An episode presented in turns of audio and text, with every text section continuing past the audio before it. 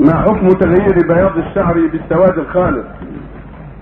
السواد لا يجوز ولكن بالحمرة والصفرة لا بأس. أما التغيير بالسواد خالص لا يجوز. النبي عليه الصلاة والسلام قال غيروا هذا الشيء وجنبوه السواد.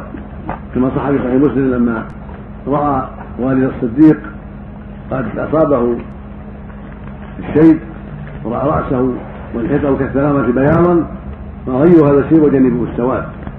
وفي سنن أبي داود وسنن أحمد بإسناد جيد عن ابن عباس رضي الله عنهما وعن النبي صلى الله عليه وسلم قال يكون في آخر الزمن قوم يخدموا بالسواد كحواصل الحمام لا يريحون رائحه الجنة وعيد شديد والمقصود أن الخضاب بالسواد لا يجوز. أما إذا خضب بسواد مخلوط بالحمراء فلا بأس. أو بالصفرة أو باحمر خالص أو باصفر خالص فلا بأس. هذا سنة غير الشيء سنة لكن غير السواد